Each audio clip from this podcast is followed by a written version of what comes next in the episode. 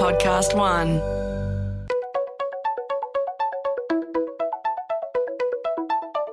Hi, this is Paul McIntyre. Welcome to the MI3 Audio Edition. I've been a business journalist for 25 years covering the marketing, media, agency and tech sectors. In this series, we talk to industry leaders about the global and local developments that you need to be across this week. Well, it's our last MI3 podcast for 2020, and we're going out with a really big one. Probably not one you want before we take a break from one hell of a year, but it's central to everything the marketing, media, tech and agency worlds do. Consumer data and privacy. In October just gone, the federal government released an issues paper on a review of the Privacy Act. It's quite potentially very disruptive for everyone because the scope of this review covers everything from the definition of personal information, which could suddenly lock up device IDs, IP addresses and geolocation data, to consent and notification requirements to users. If you have anything to do with media, personalisation, customer experience, targeting, segmentation or first-party data, your number is up. And in my view, a significant reason we're seeing a push on the privacy from regulators is because the marketing industry has not given enough focus for a long time and enough sensitivity to consumer privacy. We've gone headlong into exploiting the data and consumer surveillance economy, and it's now catching up to us. But that's only my view. Today's podcast is a little different. We teamed up with the IAB on this one in a forum it put on around privacy with three privacy specialists and their views on what the Privacy Act review could mean for the marketing and media sectors. Each of them give a 10-minute privacy nirvana and privacy hell scenario, and then we go into a Q&A session on some important could-be implications for the industry. You need to stay with this one, so let's get on with it. In this session, we'll hear from a former New South Wales Deputy Privacy Commissioner, Anna Johnston from Salinger Privacy, Peter Leonard, an academic and principal of Data Synergies, and Anna Milicevic from US-based Sparrow Advisors for an international perspective. Buckle up, this one is loaded. Here we go. Enjoy the last MI3 podcast for the year, and we'll see you in 2021. Well, good morning, everyone, and thank you again, JJ, in particular, for inviting me to join your end-of-year wrap-up webinar and a bit of crystal ball gazing, hopefully. So in order to prepare for this privacy nirvana or privacy hell topic, I started by Googling nirvana, which gave me smells like teen spirit, which, if you are too young and hip to know this, was a grunge rock song named after a brand of deodorant, which seems kind of appropriate for a discussion about marketing. So that was nirvana. Then I looked up hell, which led me to Dante's 9 circles of hell. Now, having only been vaguely aware of what Dante was about, since he was not quite as popular as nirvana was in my day, I checked him out to discover that in Dante's imagining, each circle of hell is assigned to a different type of sinner who then suffers their own brand of punishments. So hell progresses from the unbaptised and the pagans, who are nonetheless virtuous, via gluttons and adulterers to murderers and then traitors. I can only assume that lawyers and advertising executives are allocated somewhere in the middle there. So this got me to thinking, how does God know who should go into which circle of hell?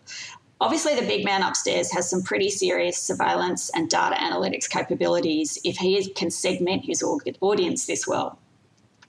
And then that got me to thinking about the other big guy who knows something about surveillance and the delivery of personalised messaging.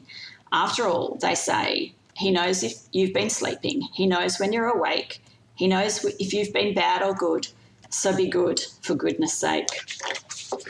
Now, depending on whether you've been bad or good this year, you might receive a good Privacy Act or a bad Privacy Act next year.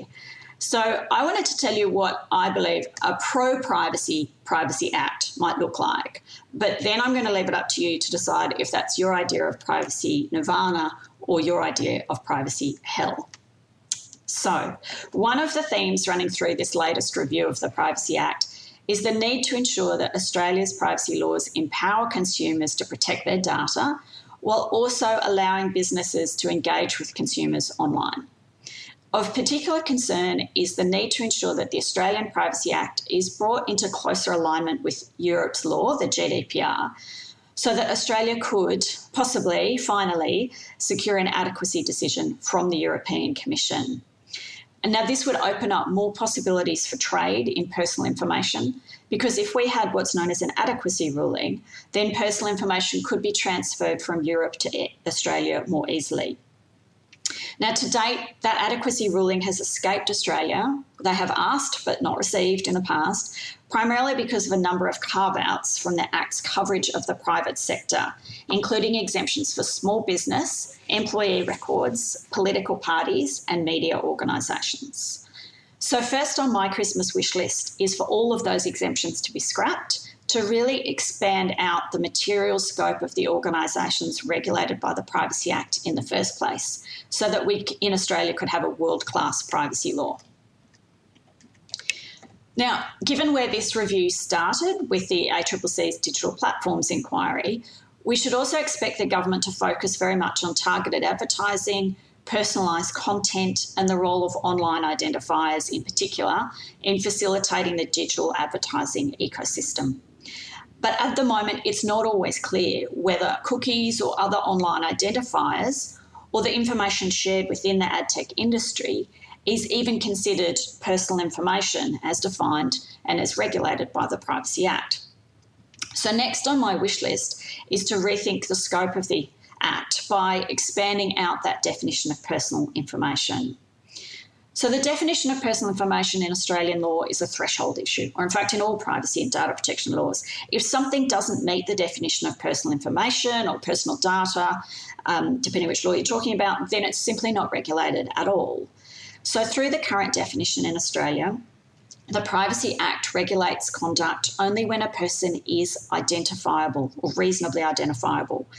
However, in my view, privacy harms can also arise from what I call individuation, which is the ability to single out a person from the crowd so that they can be tracked or profiled or contacted or located and then subject to some kind of action or decision that impacts them, even if the individual's identity is not known.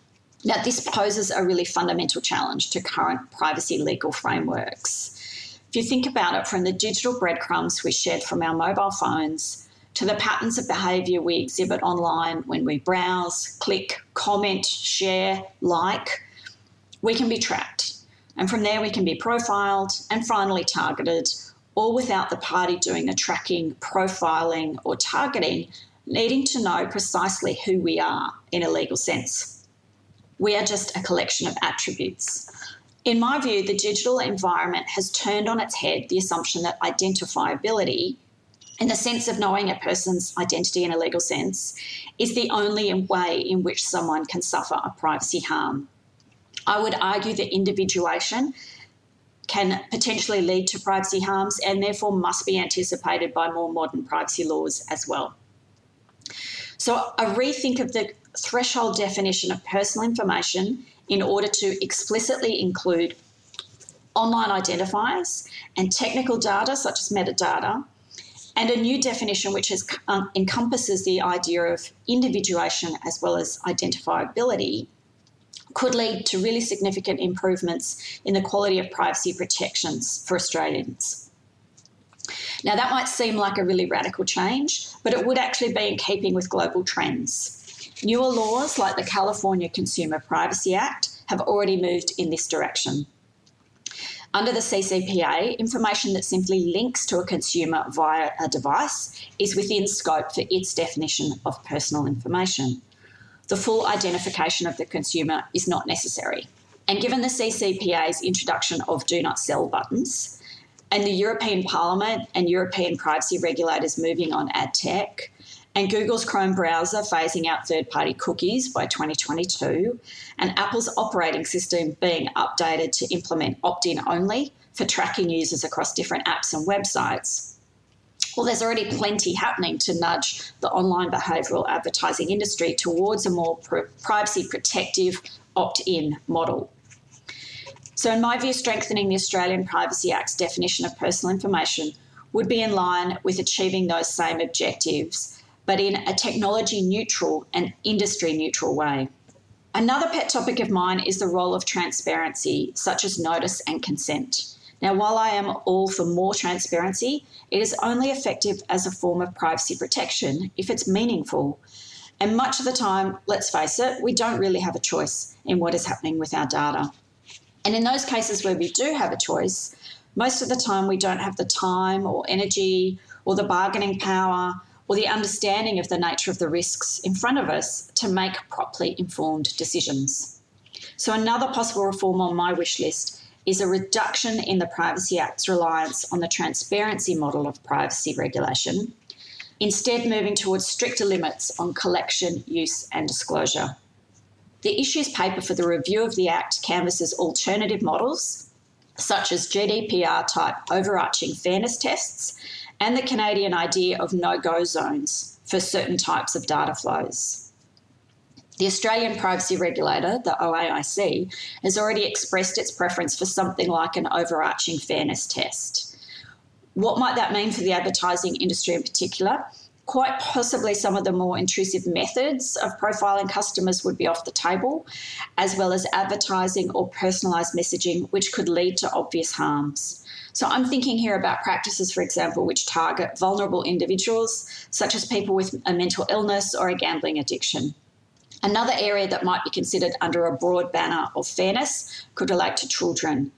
In its report on customer loyalty schemes, the ACCC noted that multiple submissions requested that children should not be tracked, profiled, subject to marketing or monetised. And finally, I would love to see an increased penalties for breaches, a statutory tort for serious invasions of privacy, and reforms to deliver improved access to justice. This could include a direct right of action for individuals with a complaint about a breach of a privacy principle. At the moment, complainants can only go to the privacy regulator, the OAIC, whose backlog of complaints creates delays and can operate as a barrier to resolution of complaints. Whereas the ability to take a complaint to a tribunal or court with the power to order compensation, as happens already under New South Wales and Victorian state privacy laws, well, that could see a meaningful improvement in access to justice for those people keen to have their day in court. I also believe a direct right of action could make companies and government agencies more mindful about protecting privacy in the first place. So that's my vision of what a more privacy protective version of the Privacy Act could look like, which is certainly what I would like to see in my Christmas stocking this year. But as I said before, I will leave it to you to decide whether my vision of good privacy law is your idea of nirvana or hell. If you would like to know more about some of these law reform proposals, the Salinger Privacy submission to the Act Review is published on our website, along with our regular blogs that delve into many of these topics in more detail. I would like to thank you for your attention, and now I will hand over to Peter Leonard for his view. Hi everyone. I'm intending not to use slides this morning because I'm still on my anti-PowerPoint campaign. What I'd like to do is just pick up a few of Anna's points and really focus in on where Anna and I differ and where we agree. And it's fair to say that I do have important differences in views to what Anna has said, although I probably agree with 75% of what she had to say. The key points of difference, I think, between us are in the vision of how to get to nirvana, and indeed, because of our different view of how to get there, I think we probably are defining a hell in itself. So let me explain what I mean by that. I think my vision of hell in privacy reform is doubling down on notice and consent in the way that the ACCC's Digital Platforms Inquiry report invites us and now the Attorney General's Department to do.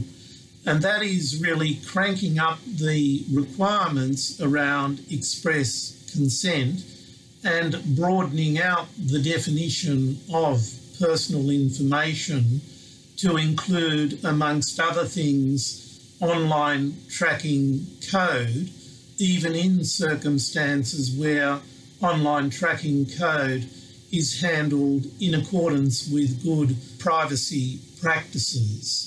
And I think that if we go down that road, we are simply continuing the fiction that users should be expected to self-manage their privacy sector settings through reading privacy notices and or deciding whether or not to give consents.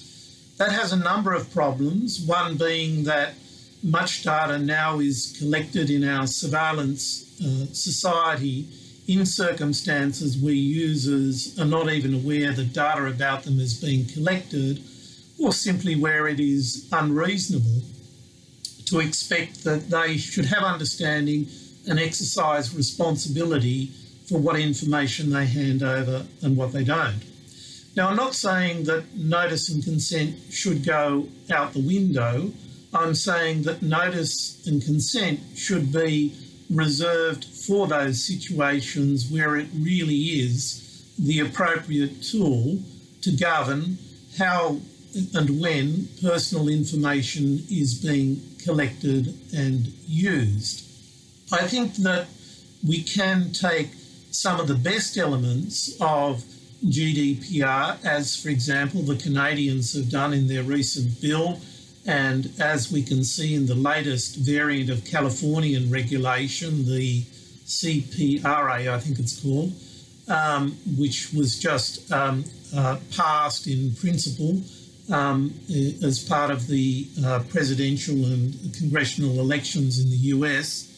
We can take some of those best elements and build them into our regime and roll back and control notice and consent requirements for when notice and consent is really appropriate.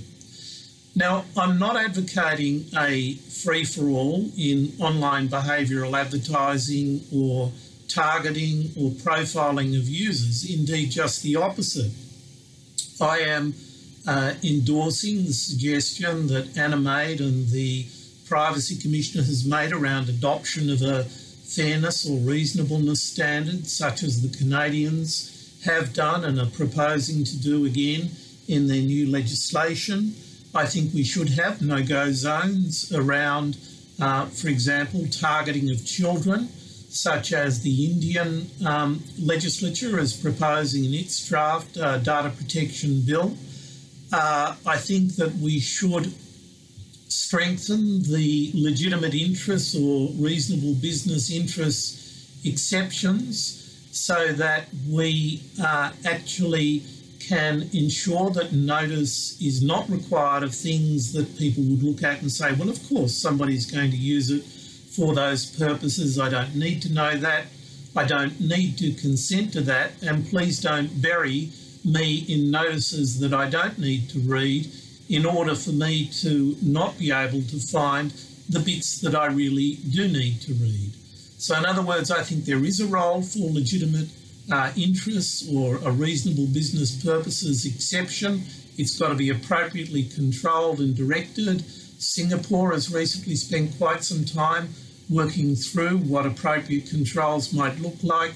The new Californian bill that I mentioned before, the CPRA, does the same. So we have good precedents in that space to look at and to adapt into our legislation. Let me be very clear, though, that I do not believe that we should be significantly extending the definition of personal information to include online identifiers. And again, by saying that, I am not suggesting that there should be a free-for-all around use of online identifiers. To the contrary, I think that where an entity is enabling other entities to use online identifiers, the entity that is enabling that should be responsible for what goes on in that data ecosystem simply because they enable others to do things even if they elect not to do them themselves. So I think, to be frank, we need to clean up the advertising data ecosystem, and the industry won't have credibility to say to the regulators that we can regulate an advertising data ecosystem unless industry accepts that good governance is an essential attribute of privacy compliance. So I do think that our new legislation needs to recognise the difference between pseudonymisation and properly controlled data governance for analytics purposes, including for audience segmentation, and to draw a clear distinction between audience segmentation and unacceptable individual level profiling. And I think that's a very important distinction that we need to help the regulators understand. So I don't agree with Anna, for example, that all profiling, which would include audience segmentation, should be effectively regulated as a use of personal information.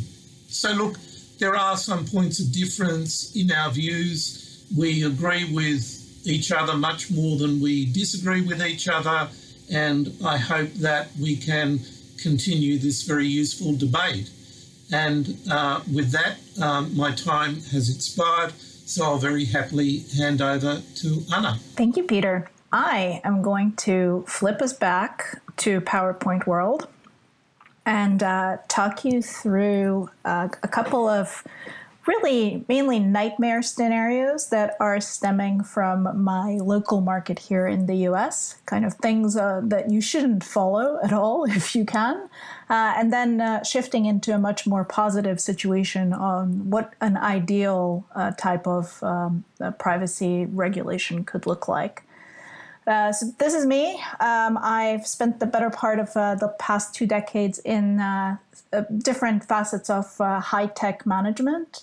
For the better part of the last decade, I was very deep on digital data. I was the head of product for the company that Adobe bought to start creating their marketing suite. I've also worked on the analytics side of data, identity side of data, and over the course of the past 5 years have advised brands, technology companies, and publishers and content creators on how to put all of this together in a meaningful way for consumers. You'll often see me speaking for media outlets, both trade and more mainstream.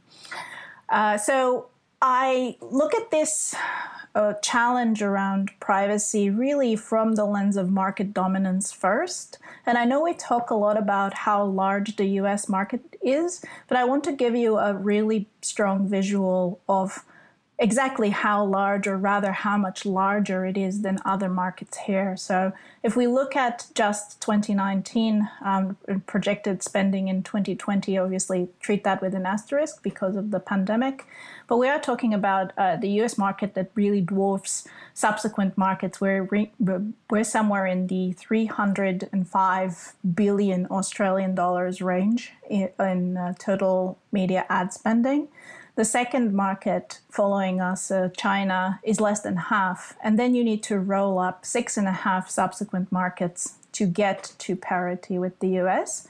If you plonked the entire EU, it would fall somewhere just short of China's number 2 slot. So it would be ranked number 3. And that all depends on whose numbers you look at, because sometimes the EU includes just EU states and sometimes includes EU plus a few. I wanted to sketch out the kind of different privacy frameworks that we've seen emerge in different countries. So on the one hand side of privacy permissiveness, let's say, it's the comprehensive regulatory framework that you're seeing represented in legislation like GDPR in the EU. On the absolute opposite of this spectrum is the US approach, which is minimal and very sector-specific regulation. So I think both of my predecessors have mentioned things like restricting access and how data is collected from children. So we do have a law like that called the COPPA, and it doesn't really go far enough. Then China, as the another ginormous market here, had initially implemented a very similar approach to the US one with very minimal, again, sector-specific, sometimes vertical-specific regulation. But they are starting to revisit that approach as of late and are moving towards a much more comprehensive regulatory framework that is coming, not quite as detailed as GDPR, but it's definitely moving in that direction as opposed to the rather laissez-faire approach that we see in the US. I've put Australia closer to the comprehensive regulatory framework, much more similar to GDPR than what we have on the other side of the spectrum in the US. So you're somewhere here. And if we looked at what a terrible hell scenario in privacy looks like, you can already tell that I'm going to talk a lot about the US market here, because I do think that we've flubbed this, even though we have outsized responsibility to nail it and really implement it well, because not only is our market very large, a lot of the companies that we're everyone across the world is working on come from the US or are headquartered in the US. So really the main caveat is that what works for the US market doesn't necessarily work for other markets, and that is sometimes harder to see when you're in a non-US market, just because we're so ginormous. We're the largest global consumer market. We have about 328 million people now, represent about 25% of the entire world's household consumption, and just have silly levels of GDP in the trillions, which to me will never not be an incredibly silly number. So what's happening in our market is stratification and solidification in the top end between very large platforms like Google, Facebook, and Amazon, who between the three of them are commanding 68% of the overall digital ad revenue share in the past year. And as you can see from the slide, this has only gotten more and more concentrated year over year. So there's the top three, and then there's a huge gap, and then there's kind of everybody else. So we're effectively fighting this battle between the walled gardens and the open internet that we used to enjoy in the past. And I think that's something that's definitely playing out in the Australian market right now too. So we have two competing challenges that both touch on privacy. One is this big tech is too big argument that has been going around in favor of regulation. And it really boils down to we've gotten these large platforms to be so dominant that we should now apply some type of regulatory activity to make them less dominant, but we haven't quite figured out what that should look like. We've had the first antitrust lawsuit filed just recently. We're expecting more similar lawsuits filed imminently, and we're still not sure which way the new administration is going to go, but the DOJ, the Department of Justice, has given indication that they are ready to file several subsequent lawsuits any day now. This is exacerbated by the fact that we have no federal level data protection at all, never mind digital data related, but no personal data related, really. We've had some attempts around specific data sets, like I mentioned, COPPA, that addresses kids. There are some vertical specific ones, for example, around what government agencies can do, like the Department of Motor Vehicles, the Post Office, with personal level data, but really not much beyond something bad has happened, let's quickly do a law to fix that specific problem. And as you know, with the type of data sets that we're seeing today and the types of technology that enables joining of very disparate data sets to create pseudo-identities or actual identities. Not having that type of foundation is a bit like building a house without a foundation. So not the best scenario. And we're now starting to see states take individual action. California, through the CCPA, now two versions of it, has taken the first step.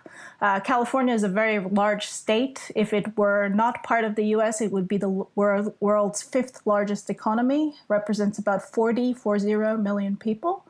And so this is a very significant step that they've taken in moving towards that comprehensive regulatory framework. So this is good and bad. The existence of state level versus federal level at the US level legislation risks effectively fracturing this single consumer market that we've created. So imagine if instead of working with just the US, you would have to work with 50 individual little states, and they all had slightly different approaches to privacy. And this would be the utmost nightmare scenario, I think, for everybody involved in the industry. Just the level of effort required for compliance would likely make a lot of collaboration pretty moot and really a non-starter. So now that I've scared you, let's talk about what this could look like on the positive side and what Nirvana could look like in this scenario. So the GDPR, the CCPA, the California Consumer Privacy Act, has three pillars that it revolves around. It's transparency, control, and accountability. And I like this a lot as a basis for a lot of extended frameworks. On the transparency side, you may have seen this from the IAB, whose tech lab has proposed this data transparency label, which is very similar to the food labels that you would see on food, that lists basic information around where certain data point was sourced, which audience segments it's describing, the who, what, how, and where are behind a particular data set that you're seeing. I think efforts like this can really improve data literacy on the consumer side pretty significantly, but really also on the ad buyer side and across the entire ecosystem. On the second pillar, you've seen Apple take a very active stance on declaring privacy as a fundamental right, which is a very interesting approach to outside of the realm of any legislation, really positioning yourselves as the good company when it comes to privacy in front of consumers and essentially solving the privacy challenge in a consumer-friendly way. And then I think the most important pillar of this is really the enforcement side of it. We're starting to see first attempts at enforcing legislation, not in the US just yet. This is for, GDPR enforcement against large platforms that 2 years after GDPR came into effect is starting to pop up. And I see this as really the stick that needs to exist so that people would take privacy seriously. And I'll end on that note. We talk about privacy a lot, but in the consumer mind and in our collective minds, unless you're a privacy specialist, it seems like it's something fluffy and optional. And instead, I would like us to shift this conversation away from privacy and more towards data usage rights and creating an environment in which consumers can specify what are the types of exchanges of data where they will find value, as opposed to just platforms or data aggregators or some third party achieving all of the commercial advantages of transacting with data, with consumers really having no say in how their data is packaged, used, or activated. So that's my Nirvana scenario without really sketching in too much detail what it's going to look like. I imagine it as some platform where you can designate what you're interested in receiving and seeing. But I think we'll have to wait for the next couple of years to have this materialize as consumer awareness around privacy and data rights increases, whether through actions like Apple's or through reactions to large data breaches like I think every country has experienced lately. All right, so on that note, Paul. Thank you, Anna. Thank you, Anna. Thank you, Peter. We're going to try and get through four key themes. Consumer attitudes towards privacy. It's in my mind, it's quite messy and trying to understand what they really think. We have different surveys, different studies saying different things. We'll get to that. The democratization of data. All the panelists have kind of touched on that a bit. How does industry prepare and adapt? And we'll get some thoughts from the panelists on that. And then the curveball for the three of you is what's your hunch and how this may play out in terms of the Privacy Act here? So what you see needs to happen, but how do you think the government will actually go? And that's a crystal ball. We won't hold you to it, but it's a nice speculative piece. But to the first bit, I just want to, as a bit of a setup around genuinely how the public, how the individuals feel about privacy and tracking, I want to get your sense on it. The ACCC's Rod Sims on the Google case that it's brought in the federal court on breaches to online tracking and privacy and deceptive mechanics to get user consent, and although you might be aware of that, happened mid-year. But in that briefing, there's a media briefing that I was at with Sims, and he said this. He said, during the digital platforms inquiry, we found in our surveys that over 80% of people did not want their browsing and web crawling activity and the data generated from that to be combined with their personally identifiable information so they could be profiled on the web or be the target of targeted ads. Our view, says Sims, is that had they been given a real choice, had they not been deceived, many of them would not have clicked I agree. Some internationally use the term that this is an agreement for deception. Now, there's Sims and the ACCC with its studies on public perceptions and sentiment towards privacy. You see others where it says, it's okay, there's a benefit. If I'm targeted, it's okay. I've got a benefit, that there's something relevant to me. And so I want to just get the sense from all of you first on where you think this sort of disparity sits, this dichotomy between different studies on consumer perceptions towards privacy. Anna, I might start with you, given that you had something to do with privacy in a past life, just a little thing. What's your sense on the public sentiment? So I actually don't see those two positions as opposed. If you've got most people saying, well, I want to better understand, or Rod Sims saying people should better understand what it is they're agreeing to before they click I agree, and they should be given more options. And then you've got some people saying, well, I'm fine with targeted advertising. Then that's great, as long as we're all given that option. And the people who are happy about the, to have their data linked and be profiled and have targeted advertising, then they get to say yes and the rest of us get to say no. And I don't think that those two positions are actually in opposition. They're just expressing, coming at it from the same kind of angle. But I think that case and other cases kind of illustrate the problem, which is that most people don't really understand exactly what's happening or what they're being asked to agree to, may feel like they have no choice but to say I agree in order to get access to the kind of digital service or the platform that they're after. And it's extremely hard for anyone to understand, even privacy experts, to necessarily understand what the potential risks are going to be, because it's so obtuse. The risks, there's a time-shifting aspect to this. I'll get the benefits now, and the risks may or may not play out in the future. And the risks will not be transparent to me. I won't know that I've seen a particular ad or not seen a particular ad or seen something in my news feed or been excluded from seeing something in my news feed because of, my web browsing history or whatever it is. It won't be apparent to me exactly what's going on. So that's partly why it makes it extremely difficult for anyone to make informed choices.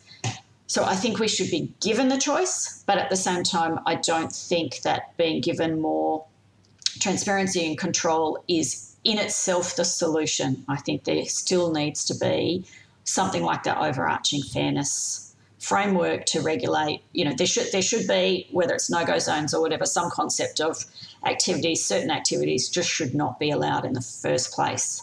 And we as consumers shouldn't be put in the position of having to agree to them or being asked to agree to certain practices. Okay, so Peter, two things there. Do you see a tension? Is there a tension to be reconciled between public views on not wanting to be tracked and others saying that it's okay? There's that part of it, but also what Anna's talked about, I think you talked about the onus on this collection and consent and transparency. You think the onus should be on the data holder, not the user, to sort of govern what happens with the data. There's two parts of the question there, Peter, but the first one on public perceptions on privacy first and tracking. Do you buy Sims's line on the 80% don't want it? At one level, my answer is simple. I don't care what consumers think. And that's a very glib answer, but let me explain why I say it.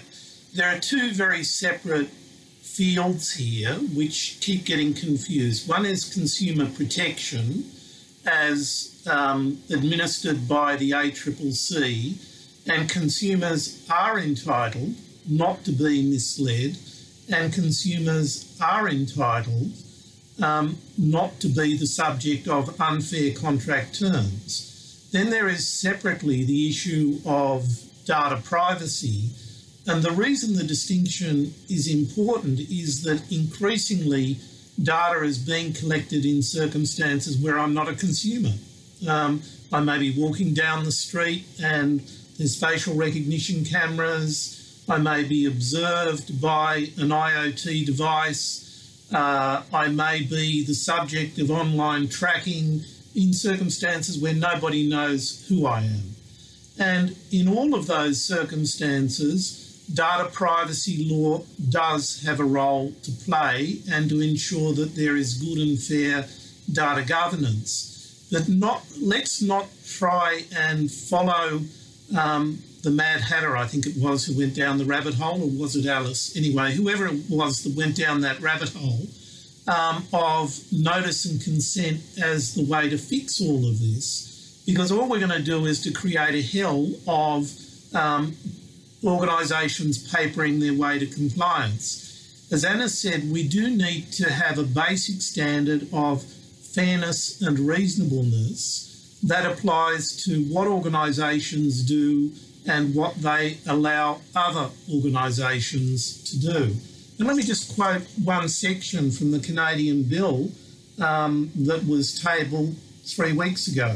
3 lines. An organisation may collect, use or disclose personal information only for purposes that a reasonable person would consider appropriate in the circumstances. And then it goes on to list factors to consider in determining what's appropriate in the circumstances. And they include the sensitivity of the personal information, whether the purposes represent legitimate business needs of the organisation, whether there are less intrusive means of achieving those purposes at comparable cost and with comparable benefits, and whether the individual's loss of privacy is proportionate to the benefits in light of any measures, technical or otherwise, implemented by the organisation to mitigate the impact of the loss of privacy on the individual.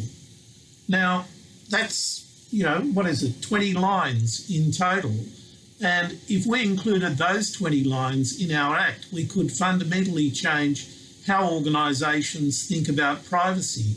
And we start to get the appropriate balance between organisations demonstrating accountability and users, consumers, somehow being expected to self-manage what other organisations are doing, collecting information in ways that they simply can't understand, that we can't explain to them in terms that they will understand, and that often we don't understand ourselves. Right, and does Peter have a point there about the onus on consent and understand the user, the consumer, understanding just the complexity of what they need to be across to make an informed decision on consent, and therefore his point around the governance responsibility going to an organisation rather than on the user? What do you make of that argument? No, look, I'm in complete agreement, which doesn't make for a very interesting webinar. I have a slightly different wrench to throw in there, and that's that We've done a really bad job as an industry describing the value trade-off to consumers. So all we're doing is asking them to say yes to if they want to set cookies. And unless you know what a cookie is and what a cookie looks like, how are you going to process that? And how are you going to understand that something that you do today can potentially, 5 years down the road, be used by a completely different company you've never interacted with because somebody has sold your data on through several transactions. And that's where I think we're failing as advertisers to highlight all of the cool things that we could be delivering in exchange for some privacy considerations, but really failing consumers altogether in a consumer data literacy and a consumer data rights usage, again, perspective. And, it's one of those things. You could have the best possible legislative framework, but if you don't make it understandable for consumers in a way that Apple, for example, is doing now by saying that, privacy is a human right and similar very emotionally inducing language, that I don't think we're going to be quite very successful as an industry. So for me, it's less about that. I think it's clear, and I agree that, the onus here really should be on companies rather than individuals. But at some point, we need to find a way to articulate the value to consumers of this data exchange.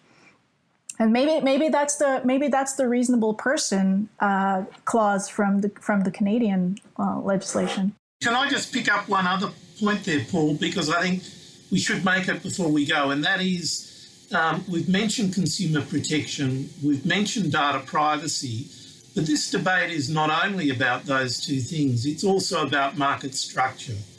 Because if we get these settings wrong, one hell that we might create is inability for independent players in the advertising sector to be able to create audience segments and market outside the digital giants. And we do run a real risk that if we get these settings wrong, we're going to promote further concentration in the market in favour of a few global digital players. And I'm not suggesting that that's necessarily a good or a bad thing. I'm just saying, if we get the settings wrong, that's where we will end up. But that's what we're seeing in the US with the stratification, where the top 25 largest companies, and really it's the top 3, then a big gap, then the rest of the 20 something. Right, and it does get us, Anna, it does get us to this next point, which I'm conscious of time, the democratisation of data. Now,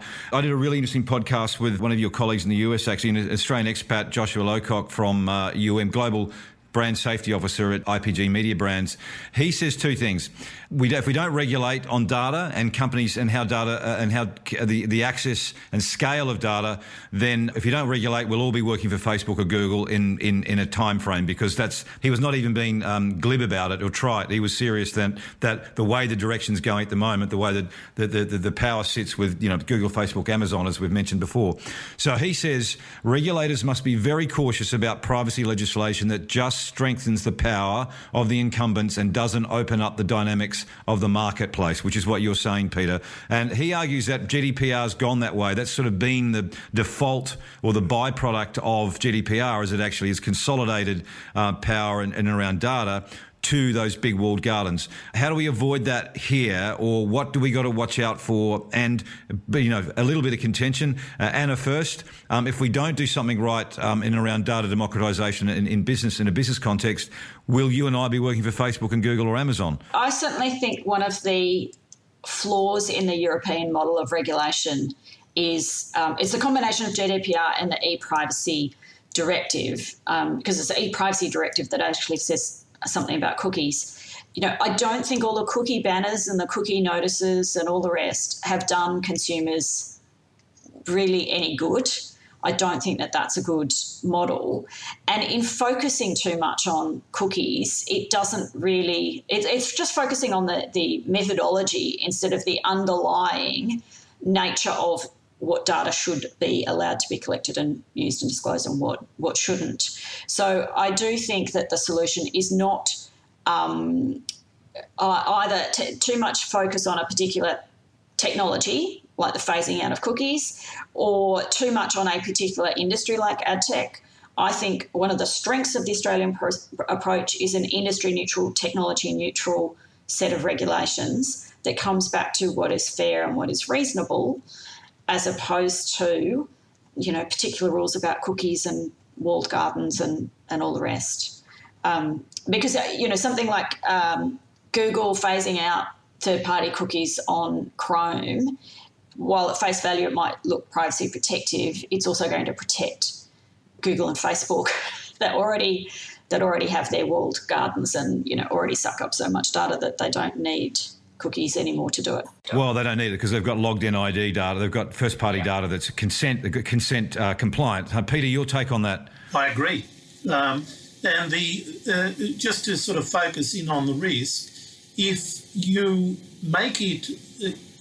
continue to build around the concept of notice and consent, almost by definition, you advantage vertically and horizontally integrated entities that can be one-stop shops in obtaining notices and consents. And that can confer unfair advantage on those entities as compared to disaggregated entities. And given that we live in a satellite economy, not California, not the USA, we need to be very careful how we regulate, because if we regulate to facilitate concentration and centralisation of control of data, it will almost invariably be against Australia's interests. I'm going to wrap two questions up for all three of you. The first thing is, what's your hunch on how the privacy changes in this market, in the Australian market, will play out? If you're going to be a betting person, which way would you go on where it's going to go, the direction? And as a result of that, how does this industry prepare and adapt for what could be coming? Because there's potentially systemic change going to happen here. That's sort of my setup question. So to you, Peter, first. Well, I think the ad tech sector is the outside runner in a handicap race where the ad tech industry has partly been responsible for its own handicapping.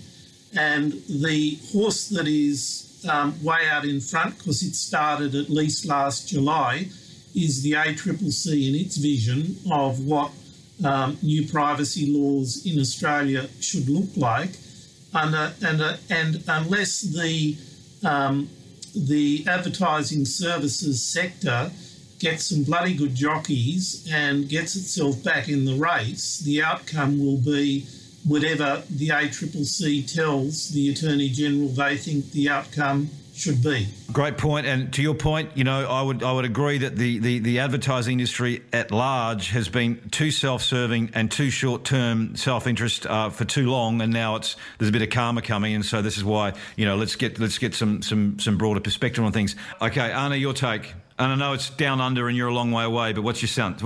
I agree with Anna. I think that's exactly what we can see from the regulatory body. What I worry about is, and Peter, you mentioned this just recently, that, you know, if you're a satellite market or a smaller market, there's only so much you can do with local legislation, especially if you are expecting to have platforms play in your market too.